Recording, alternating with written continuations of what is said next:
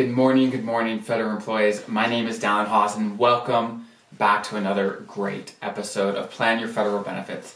I'm a financial planner helping federal employees get the most out of their retirement and their benefits. And we're going to jump right into a questions and answers episode. And if you have any questions about federal retirement, about investing, about your benefits, about any of the things that I talk about, there's a link in the description below and on the YouTube video and the podcast where you can submit questions. It'll take you to my website, a page on my website, where you can send me direct questions about what the things that you're thinking about, and I will definitely address the ones that I think will apply to the most people right here on my podcast, on my YouTube video. So please, please, if you have any great questions, feel free to share in the link below. And today we have two incredible questions that we're going to dig into today. And the first one was in response to a previous video that I made in YouTube uh, podcast that I made.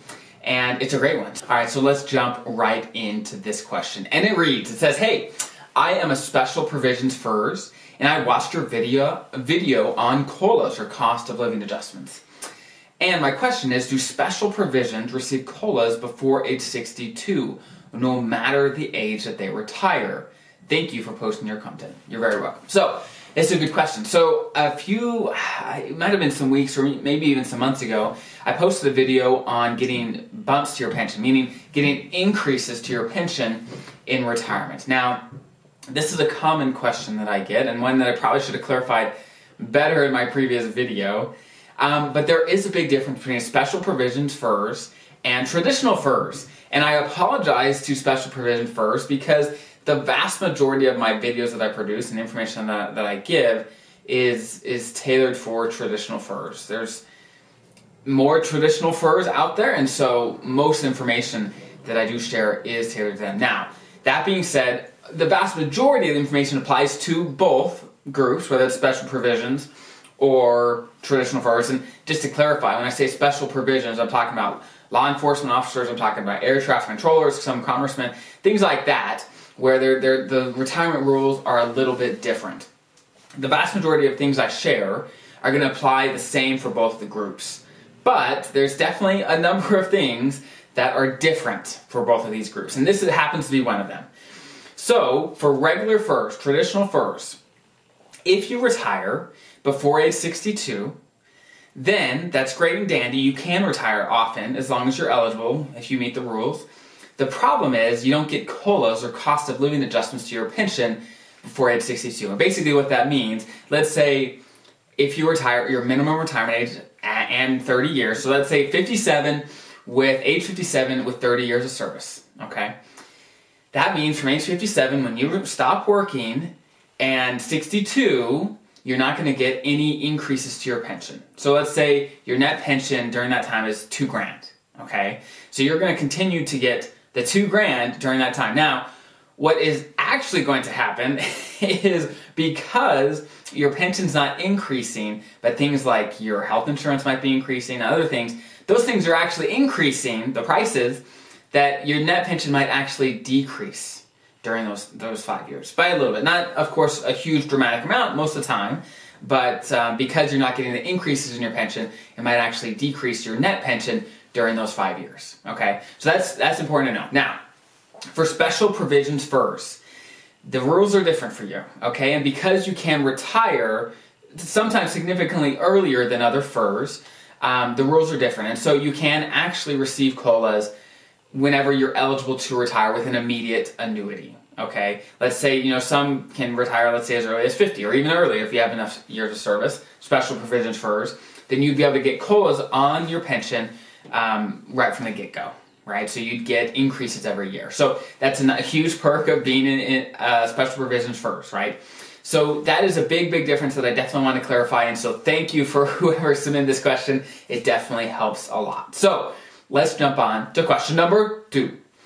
Okay, the question is, and before I dig in, this next question is in response to a video that I did on sick leave and annual leave and how they kind of work out in retirement. So it was in response to that, just to kind of give you some some background. And then this is their question. They say, "Isn't it better to use all of your sick leave because adding more money to your TSP and the matching?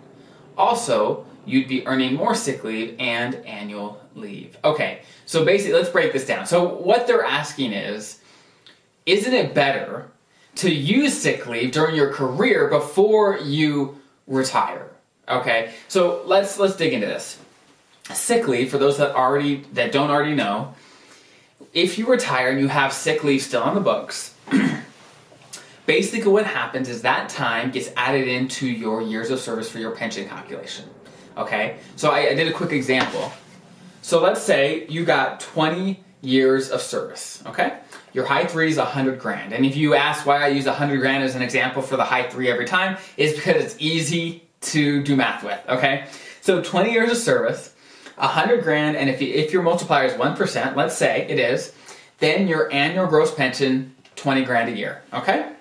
Now, let's say you retire and you have six months worth of sick leave. Okay, so that six months worth of sick leave is going to just add into your pension calculation. So instead of having just 20 years of service in your calculation, then you're going to have 20 and a half, so 20.5, right? And if you run those numbers, basically 20.5 times 100 grand times your 1%, it, eh, your net pen or your gross pension in a year is going to increase by $500, right? So it's not a huge amount, but it, it's a nice perk, right? And what this gentleman is asking is, hey, what if I just use my sick leave? Isn't that better than just letting it increase my pension? And this is a very interesting question because when you just run the numbers, I mean, let's say this this um, person with a, a salary of $100,000, $100, well, taking six months of, of leave would mean close to, let's say, 50 grand worth of salary plus other benefits, right? And so if you run the numbers, I mean, adding $500 to your pension a year is nice, but giving up 50 grand for that, I mean, it'd take you 100 years to pay that back, right? To, to reach your break even point. So, I mean, technically speaking, if you just run the numbers like that, it would make a ton more sense just to use your sick leave before you retire. Now, there's a number of regulations and rules per agency and OPM about using your sick leave. And of course, you want to make sure that you follow all these rules. You don't want to be breaking these rules or in these things um, just for the sake of know, of, getting um, this potentially extra little little thing at the end of your career. Now, that this is why some people just often say, "Hey, I'm not going to use my sick leave before I retire. I'm just going to just work out until I'm done." And then I'm just going to let it increase my pension. It's probably simpler and easier to do that. But as this this person mentions, I mean, technically speaking, if you if the decision was to retire today or to retire in six months using six months worth of sick leave, if you could pull that off following all the different rules of you know OPM of your agency working with your supervisor and all these things, yeah, no, it would make sense to use your sick leave, but good luck doing it, right? There may be a number of things that you have to watch out for working with your agency, making sure everything's kosher. You don't want to be breaking the rules. Um, or be penalized or anything like that because of these issues. So that's my advice. Obviously, it's going to depend on your position and the rules and the different things that your agency, um, your supervisor will allow you to do. But those are my rough thoughts. So I hope that was helpful. Again, if you have any questions yourself, in the description below, you will find a link to my website where you can submit questions for me to answer on the next episode of Questions and Answers. So until next time, have a great rest of your day.